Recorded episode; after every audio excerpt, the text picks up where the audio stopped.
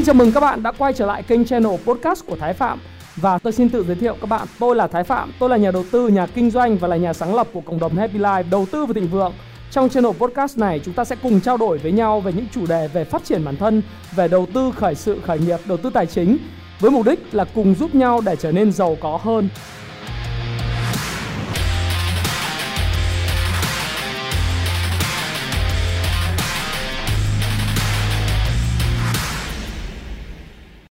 Hi, xin chào tất cả các bạn. Chào mừng các bạn đã quay trở lại với channel của Thái Phạm và như đã hứa với các bạn, 8 giờ tối ngày hôm nay tôi sẽ trao đổi với bạn về một chủ đề. Chủ đề của ngày hôm nay đó là khi giá cả hàng hóa uh, tăng vọt, lạm phát tăng vọt ở tất cả các nước trên thế giới và đặc biệt chúng ta nhìn thấy giá cả hàng hóa của tất cả những mặt hàng căn bản như là dầu, như là sắt thép, đồng, à, tất cả các mặt hàng à, ngô rồi lương thực các thể loại nó tăng giá, giá sữa nguyên liệu đầu vào tăng rất mạnh thì chính phủ của các nước, đặc biệt là ngân hàng trung ương của các nước sắp tới sẽ hành động như thế nào. À, tôi cũng nói với các bạn trong cái video mà các bạn có thể xem lại à, video của tôi về siêu chu kỳ tăng giá ở trên YouTube Thái Phạm các bạn có thể search là siêu chu kỳ tăng giá YouTube Thái Phạm. Video này tôi đăng vào ngày 11 tháng 3 năm 2021 vào và vào thời điểm đó thì tôi cũng không phải là khuyến nghị à, nhưng mà là một cái video mà tôi luôn luôn nói với các bạn rằng là là tôi nói các cái cổ phiếu của những cái à, công ty thép sẽ có được hưởng lợi rất lớn từ cái video này. À, à từ từ cái việc mà siêu chu kỳ tăng giá này. Thì các bạn có thể xem lại cái video vào ngày 11 tháng 3 đó là siêu chu kỳ tăng giá của hàng hóa đã tới. Nguyên nhân tác động hệ quả và cách đối phó với các nhà đầu tư. Thế thì bây giờ sau trải qua là gần à, nếu chúng ta trải cao qua là gần 3 tháng, gần 3 tháng và những cái gì đang xảy ra trên thị trường đặc biệt là thị trường Trung Quốc à, nơi dẫn dắt cái nhu cầu đầu cơ về hàng hóa đã chứng kiến sự tăng vọt của giá cả tất cả những cái mặt hàng căn bản à, như là thép, đồng rồi như tôi nói các bạn là ngô, ngũ cốc, lương thực, đậu tương hay tất cả những cái à, chúng ta cũng thấy rằng là như kiểu sữa, nguyên vật liệu uh, hay rất là nhiều những cái mặt hàng khác đều tăng giá. Thì các bạn uh, có thể xem lại cái video này. Và như mọi video khác thì tôi luôn luôn lấy cái tuyên bố trách nhiệm là video này là video của tôi nhằm mục đích giáo dục và hướng dẫn những cái độc giả đọc sách của Happy Life. Và tôi không khuyến nghị mua bán bất cứ một loại tài sản hay bất cứ một loại cổ phiếu nào. Các bạn hãy xem và chịu trách nhiệm uh, bởi vì uh, do do cái xem uh, chúng ta tham khảo cái quyết định của tôi. Uh, các bạn ha. Và À, đối với các bạn thì các bạn có thể đọc sách hoặc uh, như con tôi hay khuyên bảo uh, bố hay uh, gọi các cô là các chú là hãy like và subscribe kênh của bố. Trước khi bố bắt đầu thì tôi cũng nghe lời ông con tôi và uh, các bạn hãy like uh, subscribe kênh của tôi trước khi tôi bắt đầu tiếp nhá. Thì như này giá cả từ thời điểm ngày 11 tháng 3 và trước đó nó đã cú tăng giá thần thánh rồi. Thì thời gian tới nó sẽ như thế nào và liệu ngân hàng trung ương các nước sẽ có hành động hay không thì chúng ta hãy cùng xem. Bởi vì là thực sự với các bạn rằng là ngày hôm nay khi tôi đọc báo thì uh, cái giá thép hiện tại nó có một cái đồ thị thẳng đứng đi lên thẳng đứng đi lên tại Trung Quốc. Và chúng ta coi thì ở riêng riêng đối với giá thép thì chúng ta sẽ phải coi cái sở giao dịch hàng hóa tại Đại Liên Trung Quốc và giá sắt thép và quặng sắt tại sàn Singapore cũng như là giá sắt thép quặng sắt tại Úc. Thì cái những cái dự báo của những cái ngân hàng về đầu tư như ANZ rồi những cái ngân hàng trung ương ở Trung Quốc và những cái tập đoàn ở à, những cái quỹ đầu tư mà chuyên về commodity thì họ nhận, nhận xét rất là chuẩn. Thì nếu các bạn thấy rằng là nếu chúng ta nhìn cái cái đồ thị của cái giá quặng sắt ấy thì sau khi nó lập đỉnh vào khoảng là 1000 uh, ờ, chúng ta nhìn rõ ở trên trên cái màn hình này nếu tôi sẽ làm cái uh, tôi sẽ để cái màn hình nó hiện lên cái video à hiện lên cái cái hình minh họa thì uh, sau khi nó lập đỉnh ở cái mốc là 1000 hơn 1330 đô à nhân dân tệ một tấn á, thì ngay lập tức đến thời điểm này và khi tôi làm video này với các bạn thì giá của quặng sắt nó đã giảm xuống là còn khoảng gần 1.000 nhân dân tệ một tấn. Như vậy là mức giảm về giá quặng sắt à, hợp đồng tương lai của sàn giao dịch Đại Liên nó đã giảm 30%, à, hơn 30% rồi. Và đây là một cái bối cảnh mà thực tế ra nếu chúng ta so sánh với đầu năm, tức là cuối năm 2020 ấy, cuối năm 2020 đầu năm 2021 thì giá của quặng sắt nó chỉ khoảng độ 800 800 nhân dân tệ một tấn. Thì uh, đâu đó đâu đó xin lỗi các bạn nó khoảng độ tầm gần là ờ, uh, 800 mấy 900 nhân dân tệ một tấn ấy. Thì sau đó nó tăng rất là mạnh mạnh mẽ luôn. Từ đầu năm 2021 nó tăng mạnh một phát gần tăng 4 40% thì bây giờ nó giảm là cái mức giảm cũng tương ứng như thế. Và chúng ta cũng thấy rằng là giá dầu hiện nay thì cũng đang neo ở mức rất là cao. À, đặc biệt là giá dầu UK UK uh, oil tức là Brent oil biển Bắc rồi biển Bắc. Thì các bạn thấy rằng là nó cũng đang lệnh neo ở mức giá là 68,3 đô la một thùng dầu. Và cái mức giá này nó ngang bằng với mức giá vào thời điểm tháng 12 năm 2019 và ngang bằng với mức giá của tháng 7 năm 2019 hay là bằng với mức giá của tháng 2 năm 2019 cũng như là nó chỉ kém cái mức giá cao nhất của năm 2018 trước đại dịch xảy ra rất nhiều. Nó vào khoảng là 10 đô một thùng dầu.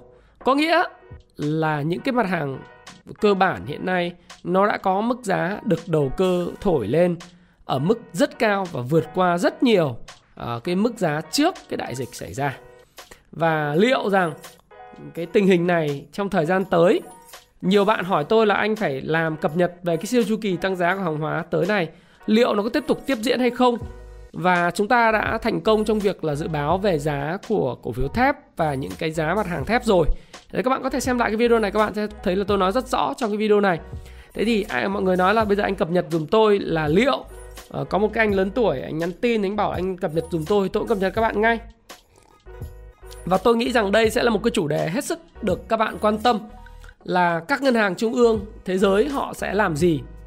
Bởi vì khi mà ờ, giá sắt thép, giá đồng, giá của ngũ cốc, đậu tương, giá sữa, giá nguyên vật liệu nói chung, tất cả nguyên vật liệu nói chung trên thế giới này đều tăng giá thế thì các ngân hàng trung ương và các chính phủ, các nước họ sẽ khoanh tay ngồi nhìn và để cái lạm phát nó tác động bào mòn sức mua của người dân, ảnh hưởng tới cái an sinh xã hội và làm cho những cái công trình của họ đình trệ, không thi công được nữa. Rồi những cái người nghèo ngày càng nghèo và người giàu ngày càng giàu lên hay không, hay là họ sẽ có những hành động điều chỉnh trong thời gian tới. Và đặc biệt là các ngân hàng trung ương lớn, chẳng hạn như ngân hàng trung ương Trung Quốc họ sẽ làm gì? Ngân hàng trung ương của Mỹ, đặc biệt là Fed sẽ làm gì?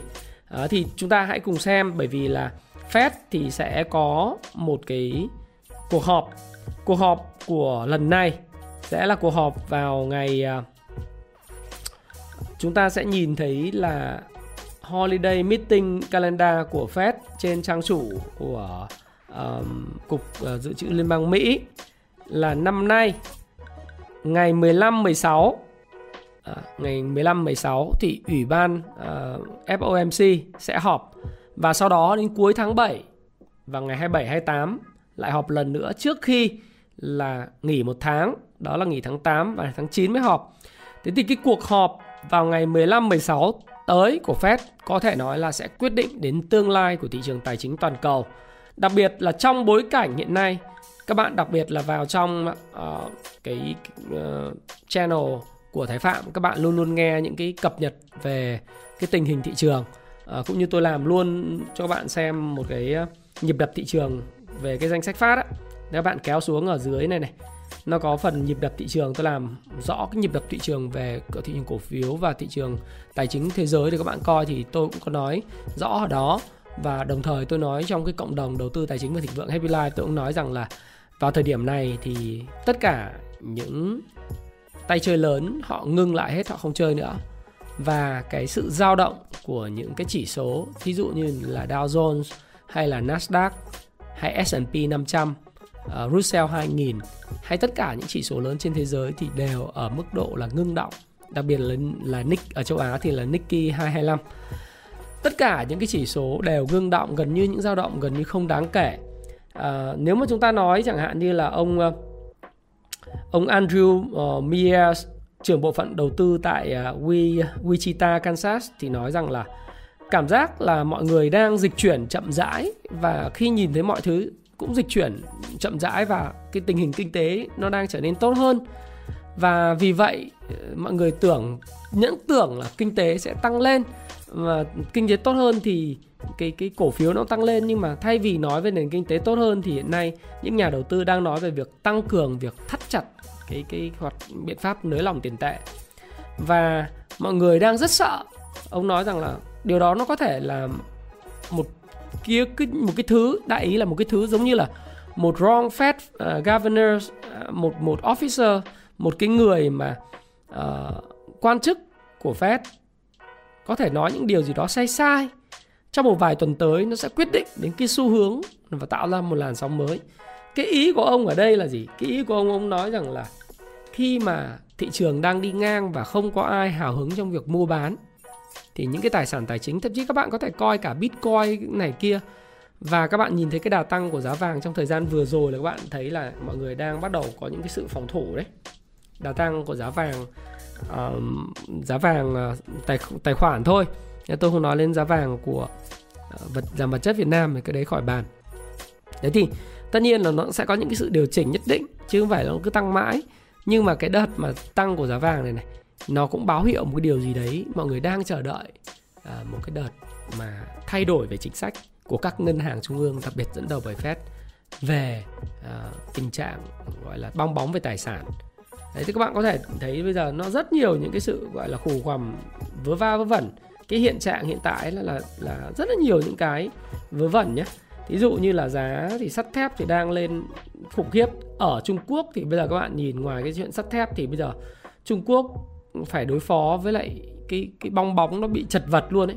Tiền, mọi người nói tiền như lũ đổ vào đủ mọi loại thị trường. Và Trung Quốc hiện nay đang phải chật vật kiềm chế cái bong bóng. Cuộc chiến của Trung Quốc nhằm duy trì trật tự trong thị trường tài chính hiện nay theo cái bài báo trên Reuters nói rằng là trở nên khó khăn vô cùng bởi vì tất cả dòng tiền ào ạt từ mọi lĩnh vực đổ vào cá hàng hóa cho đến nhà ở và chứng khoán.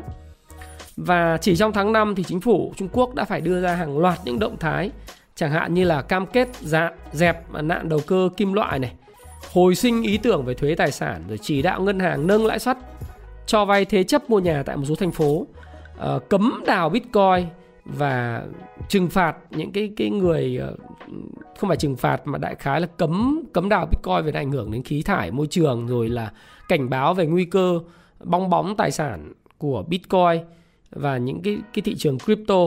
Rồi ngó lơ những lời kêu gọi thả nổi hoàn toàn đồng nhân tệ của ngân hàng trung ương.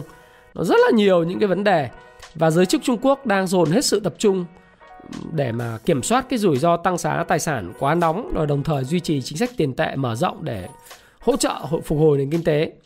Và tất cả những động thái can thiệp của chính phủ Trung Quốc là hiện nay đang đè nặng lên một số lĩnh vực trong thị trường tài chính Trung Quốc và Trung Quốc buộc phải làm cái điều này bởi vì là cái ngày kỷ niệm thành lập Đảng Trung Quốc 100 năm á, nó sẽ diễn ra vào ngày mùng 1 tháng 7 cho nên là chính phủ Trung Quốc chắc chắn là không muốn bất cứ một cái điều gì bất thường hoặc những lời ca thán đến tai mình ờ, và làm cho cái cái cái đại lễ mừng 100 năm thành lập Đảng Cộng hòa sản Trung Quốc trở nên một cái gì đấy nó nó không được vui.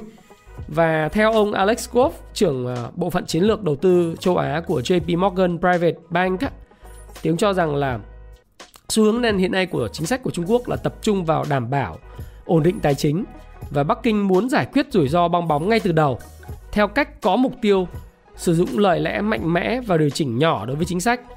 Những hành động này có vẻ là đủ ít nhất là cho đến bây giờ họ đã dẹp được cái nạn mà đầu cơ sắt thép kim loại các bạn thấy là cái quặng sắt nó đã giảm 30% à, ờ, cái cái giá của mình trên thị trường thế giới. Thế thì đấy là Trung Quốc và Mỹ thì sao? Cái vấn nạn bây giờ Mỹ cũng thế.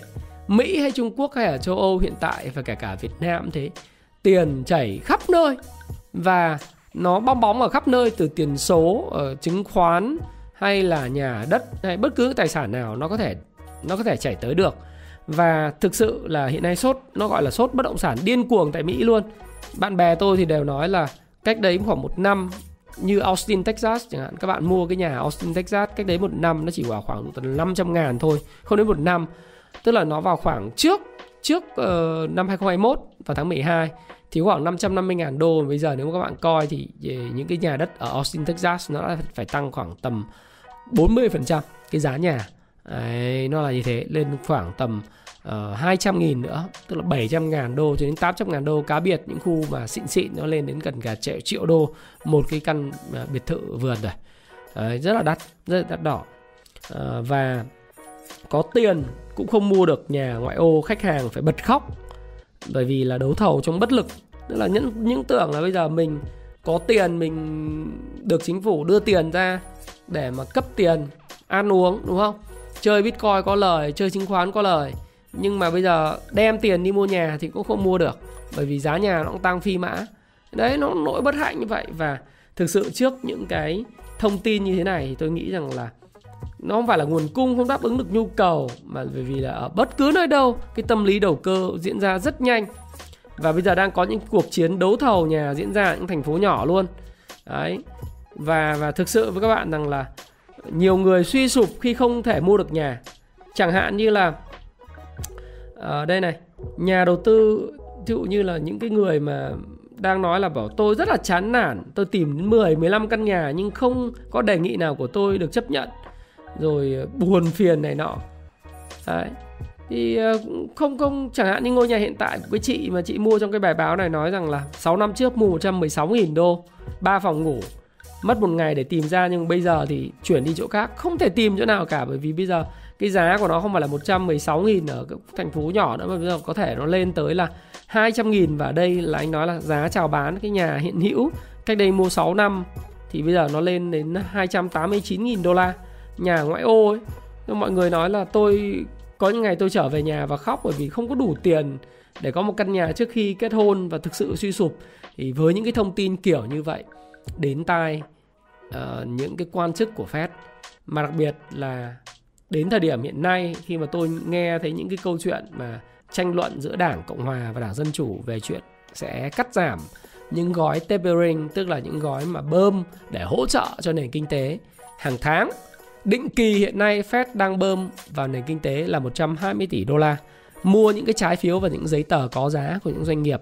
Và điều này một cách uh, vô hình chung nó đã thổi cái cơn sốt giá và kích động cái việc đầu cơ ở đa dạng tất cả thị trường từ thị trường uh, tiền số chứng khoán cho đến nhà cửa uh, những cái hàng hóa khác.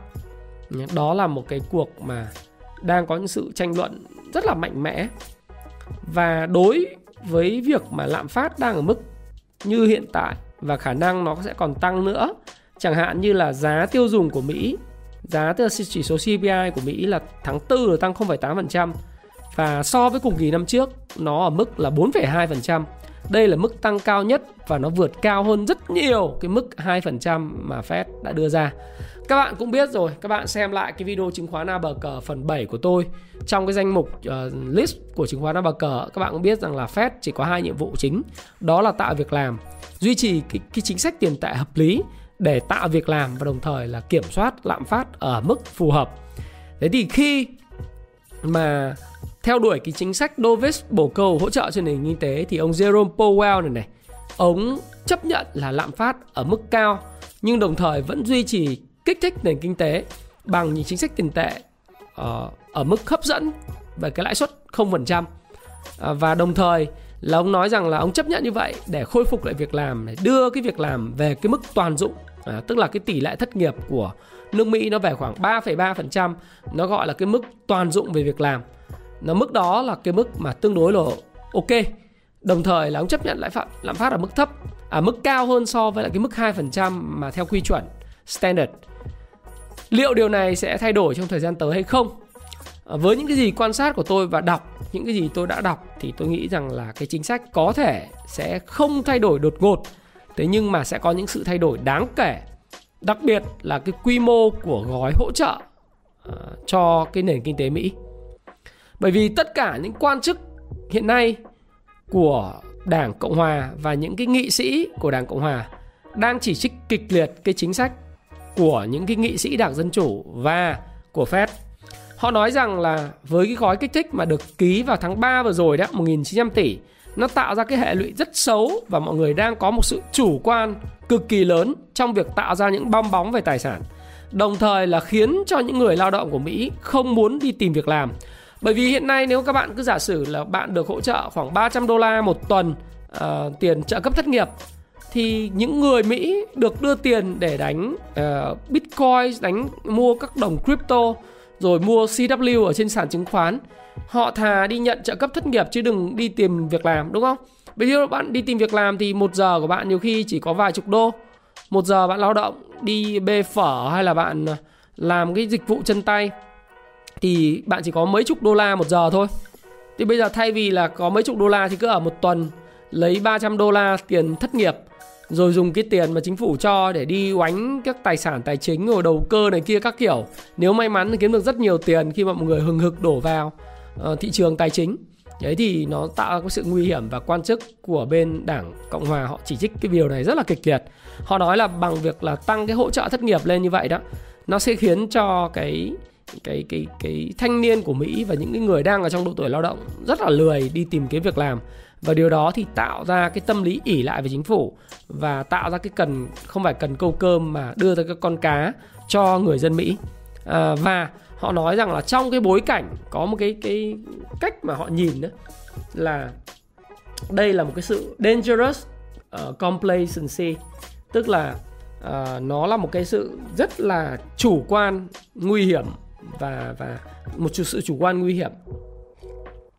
Rất nguy hiểm và theo như là những cái cái phản hồi đó à, đặc biệt là chủ tịch ừ, của Fed Atlanta, ông Raphael Bostic thì ông cũng nhận ra điều này và ông nói một cái câu là ông sẽ, tôi đang chú ý đến cái vấn đề về lạm phát và những cái vấn đề mà các anh đã nói.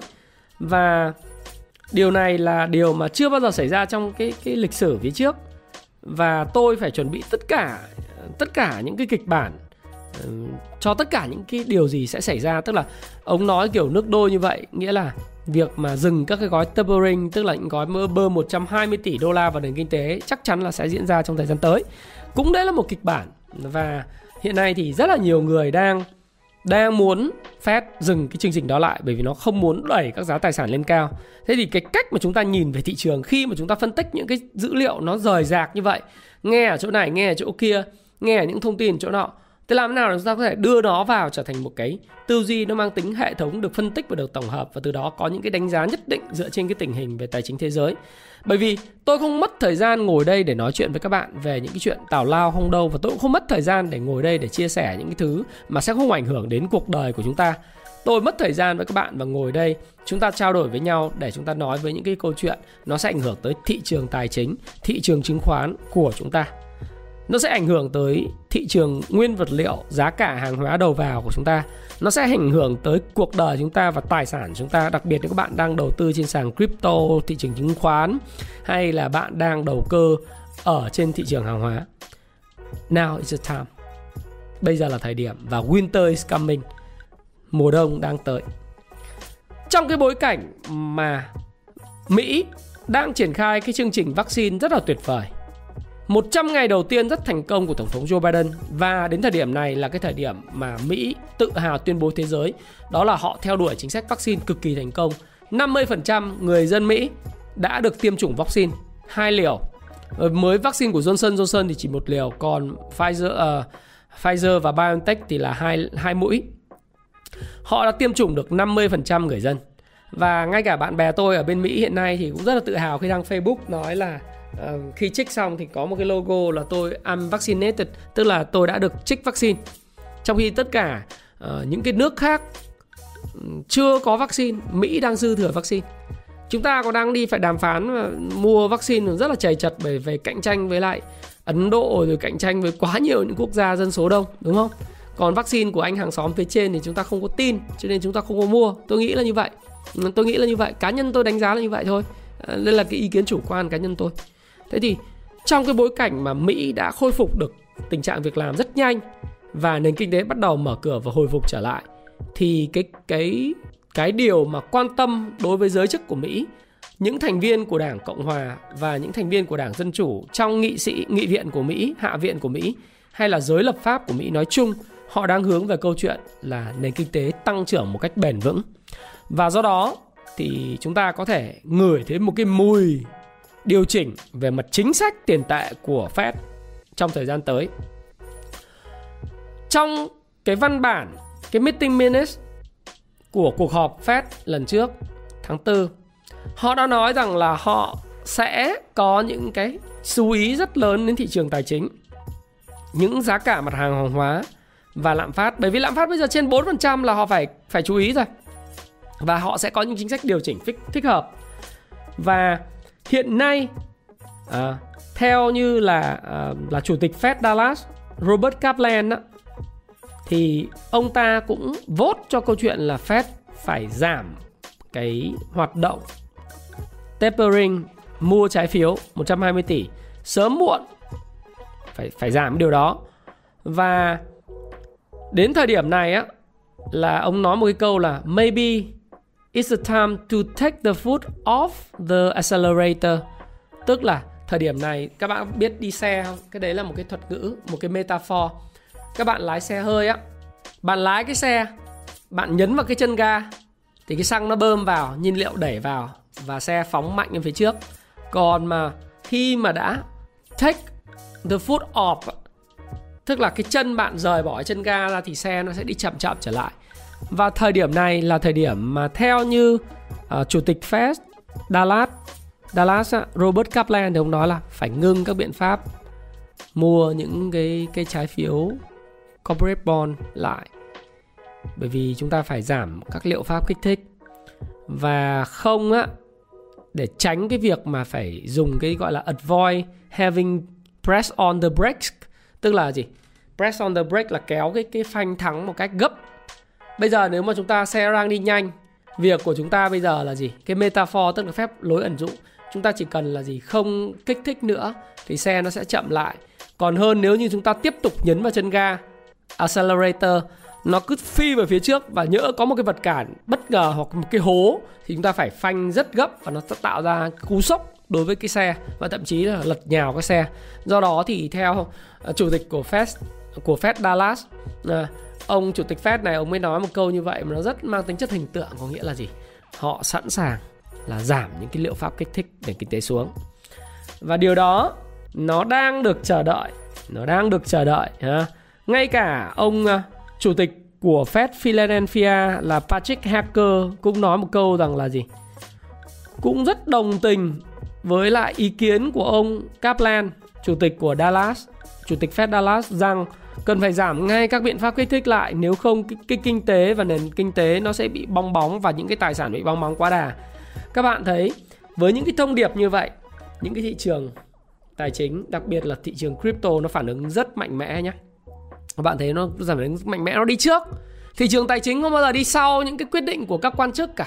Nó luôn luôn dự báo và nó được tạo lập bởi những cái con cá mập cá voi trong thị trường về crypto chúng gọi là những cái whales những cái cái đàn cá voi những người này họ có quá nhiều thông tin họ có quá nhiều mối quan hệ họ là những người siêu cò bậc nhất họ biết rằng chuyện gì sẽ xảy ra cho nên họ xử lý trước.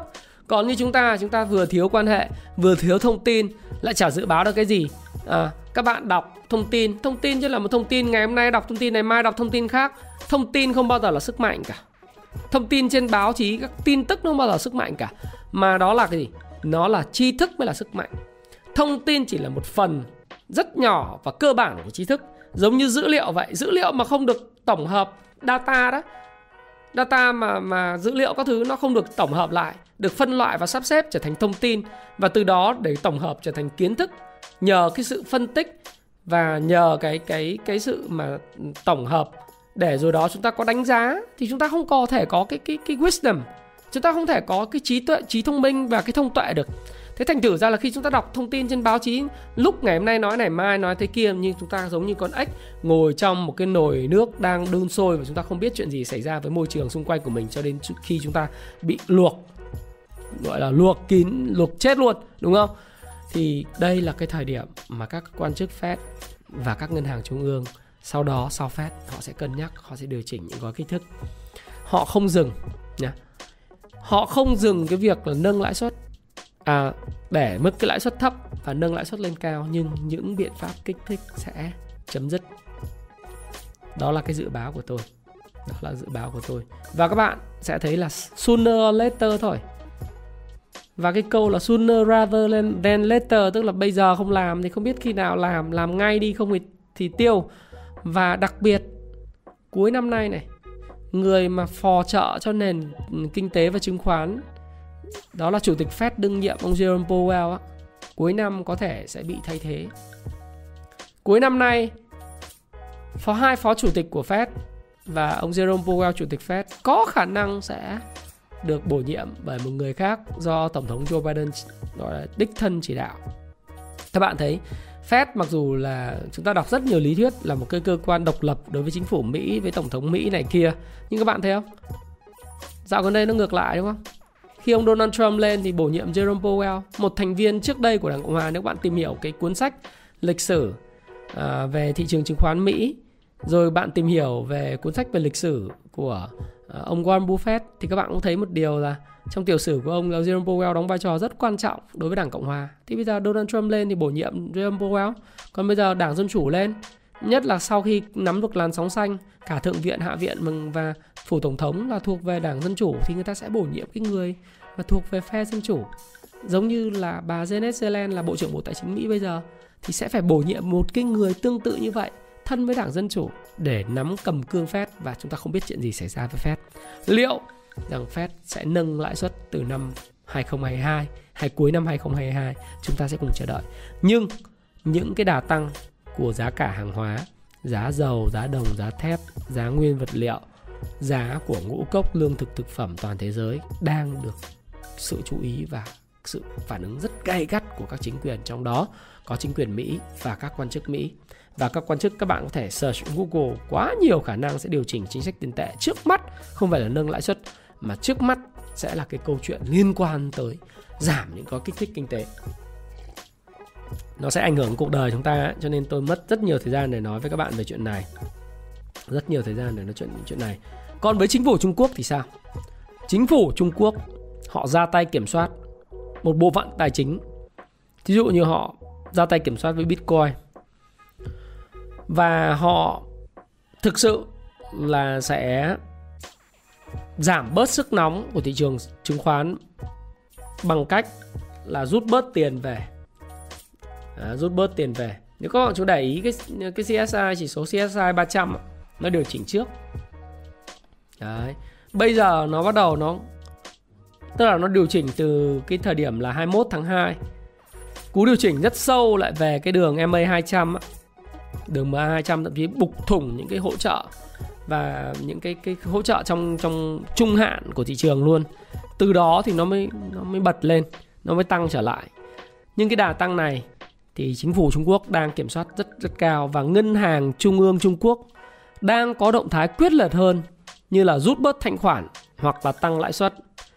Nhớ cái mốc 1 tháng 7 là kỷ niệm 100 năm thành lập Đảng Cộng sản Trung Quốc. Đó. Và PBOC People Bank of China đã cam kết sẽ từ từ giảm kích thích hỗ trợ đại dịch chỉ cung cấp khoản tối thiểu cho các ngân hàng vay kể cả các khoản vỡ nợ đang tăng lên và cũng theo ông Wolf, trưởng bộ phận chiến lược đầu tư châu Á của JP Morgan Private Bank giải thích, với một nước có tài khoản vốn đóng chặt như Trung Quốc và đồng thời nới lỏng chính sách tiền tệ thông qua kênh tín dụng, tiền thì vẫn ở lại Trung Quốc, nhưng nó cần phải có điểm đến. Và sau khi nó điểm đến, nó di chuyển khắp thị trường tài chính thì chính điều này sẽ tạo ra những cái hạn chế buộc Trung Quốc phải nhanh chóng ngừng ngừng ngừng kích thích ngừng kích thích kinh tế trong năm nay. Có nghĩa là họ dự báo cả một năm và cái bức tranh horizontal cái cái cái cái bức tranh gọi là ờ, xa xa về phía trước là họ sẽ thấy là Trung Quốc ngừng kích thích kinh tế vào cuối năm nay. Và như vậy những cái tài sản tài chính nó sẽ phản ứng trước. Đó, nó là như thế. Thế thì nói những cái chuyện như vậy để nói được cái điều gì? Để nói được cái điều gì? Để nói lên là một điều. Những cái đà tăng và cái siêu chu kỳ hàng hóa kể cả nó có diễn ra thì nó không phải theo một chiều đi lên mãi đi lên suốt sau một một giai đoạn chạy nước rút kinh hoàng của giá thép giá đồng và những cái mặt hàng commodity khác nó sẽ phải điều chỉnh mà điều chỉnh tầm 30, 40 thậm chí 5 40 50% đó là chuyện rất là bình thường. Bởi những tác động của các ngân hàng trung ương đặc biệt là Fed và Bank People Bank of China và sau đó sẽ theo sau bởi Nhật Bản và các nước khác ở châu Âu khi mà cái quá trình tiêm vaccine nó mạnh mẽ hơn, rộng khắp hơn và những nền kinh tế phát triển họ phục hồi được việc làm. Lạm phát chắc chắn là cao nhưng sẽ được kiểm soát. Nghĩa là chúng ta có quyền kỳ vọng về việc là giá dầu và giá những cái mặt hàng lương thực thực phẩm nó sẽ hạ nhiệt và giảm bớt. Và điều đó khi rút tiền ra khỏi nền kinh tế hoặc chí ít là không có tiếp tục đạp vào cái chân ga để cái xe nó nó chạy mạnh lên á. Người ta buông cái chân ra khỏi cái chân ga, không đạp chân ga và không không đạp mạnh lên nữa thì cái thị trường tài chính cụ thể đây là thị trường chứng khoán và thị trường bất động sản nó cũng không phải là lao dốc nhưng đại khái là nó sẽ phải có những cú điều chỉnh. Bởi vì lượng tiền không bơm vào nữa. Trong khi cái margin các cái cái cái cái, cái gọi là margin tức là là cái tiền cho vay à, tiền vay các công ty chứng khoán á đang ở mức cao thì nó sẽ dẫn tới một cái cuộc bán xuống và nếu có mặt zin côn thì nó sẽ tạo ra một cái đợt bán mạnh, bán tháo xuống. Và từ đó nó tạo ra cái điểm cân bằng mới. Khi mà ngân hàng trung ương các nước không bơm tiền vào nền kinh về nền kinh tế, đặc biệt không phải bơm nền kinh tế mà họ không bơm vào những cái lĩnh vực mà tạo ra những cái bất ổn về bong bóng tài sản tài chính như chứng khoán, như là các đồng tiền số, như là commodity nữa, thì giá nó sẽ phải rớt nó có điều chỉnh giống như thị trường thép hay không? 30% hay không? Hay 20% hay không thì chúng ta phải đợi xem. Và chúng ta sẽ tìm những cái, cái kịch bản để chúng ta phản ứng với nó. Nhưng nói như vậy để các bạn hiểu rằng là cả thế giới hiện nay đang nín thở chờ đợi những quyết định của Fed vào ngày 16 tháng 6 và cá nhân tôi bản nhân tôi tôi cũng không thể hành động gì vào thời điểm này. Vì tất cả tôi đang phải xây những kịch bản dành cho riêng mình. Và tôi mạnh dạn dự báo là cái tapering những cái hoạt động mua trái phiếu của các cái doanh nghiệp lớn của Mỹ nó sẽ nó sẽ chậm lại hoặc giảm quy mô hoặc là sẽ sẽ giãn, giãn cái thời gian ra hoặc giảm quy mô. Bởi vì giờ cái tiếng nói của đảng dân chủ thì thì rất là mạnh nhưng mà tiếng nói của những cái chủ tịch Fed của những cái nơi như Kansas hay là Philadelphia thì đều ủng hộ cho chuyện là giảm các cái gói kích thích. Và ở Bank People Bank of China ngân hàng trung ương Trung Quốc thì họ cũng thấy cái nguy cơ rủi ro về bong bóng tài sản nó rất lớn. Họ cũng rút kích thích thì tôi nghĩ là Việt Nam thì cũng đã nhìn thấy điều đó. Chứng khoán nó có thể lên mãi tất cả mọi thứ không thể lên mãi. Nó ảnh hưởng an sinh xã hội. Và dần dần sau khi chống dịch thành công thì uh, tiền nó sẽ phải chảy vào kinh doanh. Đấy nó là như vậy. Do đó thì đây là một cái giai đoạn mà khá là thú vị để dự báo những chính sách của những cái ngân hàng trung ương sẽ ảnh hưởng tới thị trường tài chính đặc biệt là Fed là tôi gọi là nhà cái số 1 thế giới. Tôi luôn luôn quan sát và mở rộng. Ngày hôm nay là ngày 27 tháng 5 còn tới nửa tháng nữa mới đến cái ngày họp của Fed. Nhưng tôi nghĩ thị trường sẽ phản ứng và sẽ phản ứng trước khi cái cái ngày họp xảy ra. Và từ đó chúng ta hãy cùng xem là thị trường sẽ phản ứng như thế nào. À, tất nhiên tôi hy vọng là tôi uh, sai thái phạm sai và hy vọng rằng là Fed tiếp tục là bơm một cái lượng tiền lớn vào nền kinh tế vào mỗi tháng và duy trì chính sách điên cuồng nhấn chân ga để cho tài sản tài chính nó cứ tăng mãi tăng mãi. Và tất cả chúng ta là dân đầu tư tài chính thì ai cũng vui nếu một cái tài sản tăng mãi. Nhưng xin lỗi các bạn nếu mà làm như vậy thì cái sự bền vững trên thị trường nó sẽ không có. Có nghĩa là gì? À, không phải lúc nào tài sản tài chính cũng tăng mãi. Và thôi hy vọng là sai. Hy vọng là tôi sai ha còn nếu như bạn lắng nghe cái video này phát hiện được điểm gì đó tự liên tưởng với lại cái khoản đầu tư của bạn tự có cái kế hoạch để giảm thiểu rủi ro của các bạn thì các bạn cứ ờ, chủ động à, còn như tôi nói lúc đầu thì video này của tôi không khuyến nghị cái điều gì cả. Tôi làm một, một cái video mang tính chất dự báo. À, có thể dự báo của tôi sai bét nếu tôi sai thì tôi xin lỗi không sao cả đúng không? Nhưng mà thông thường thì à, khi mà phân tích và tổng hợp tôi luôn luôn ngửi thấy một cái điều gì đó à, một cái cơn bão đang tới và thị trường có vẻ rất là đang bình yên để có một cái cơn bão đang ập tới. Chúng ta cũng không biết chuyện gì sẽ xảy ra tôi cũng không biết chuyện gì xảy ra. Tôi chỉ nhìn đồ thị tôi chỉ đọc thông tin tôi phân tích và tôi tổng hợp tôi nhận thấy một điều đó là gì khi có những cái biến động kiểu kiểu như thế này là lúc chúng ta phải cẩn trọng đối với những tài sản tài chính của mình. Tôi không nói thị trường chứng khoán Việt Nam, tôi nói về thị trường chứng khoán của tất cả các nước trên thế giới. Thế giới tất nhiên tay to, họ có cách nghĩ của họ, họ có cách cách tạo lập của họ và dòng tiền của họ rất là mạnh và họ luôn luôn phản ứng trước. Chúng ta cũng vậy. Thị trường tài chính là cuộc chơi phản ứng trước, phản ứng tất cả những kỳ vọng. Và liệu chúng ta sẽ thấy điều gì sẽ xảy ra thì chỉ có tương lai mới trả lời được. Tôi không phải là người có quả cầu pha lê để mà bói toán về tương lai. Tôi chỉ có thể dự báo về chính sách và tôi hành động theo như vậy. Và thái phạm cũng mong tất cả mọi người xem cái video này của thái phạm uh, có được thêm kiến thức mới uh, có đồng tình hay không với lại cái chia sẻ của Thái Phạm. Hay có những thông tin khác thì comment phía dưới. Nếu thích thì hãy like share uh, và hãy subscribe kênh của Thái Phạm để bất cứ khi nào tôi ra video về phát triển bản thân, về đầu tư tài chính cá nhân, về thị trường chứng khoán, nhịp đập thị trường hay là về câu chuyện chia sẻ về sách nói này nọ thì các bạn sẽ là người đầu tiên nhận à, video và sớm hơn tất cả những người khác. Và Thái Phạm xin chào và xin hẹn gặp lại tất cả các bạn. Hãy chia sẻ những thông tin này nếu bạn cảm thấy nó hữu ích với bạn. Và hẹn gặp lại các bạn trong chia sẻ tiếp theo của tôi nhé.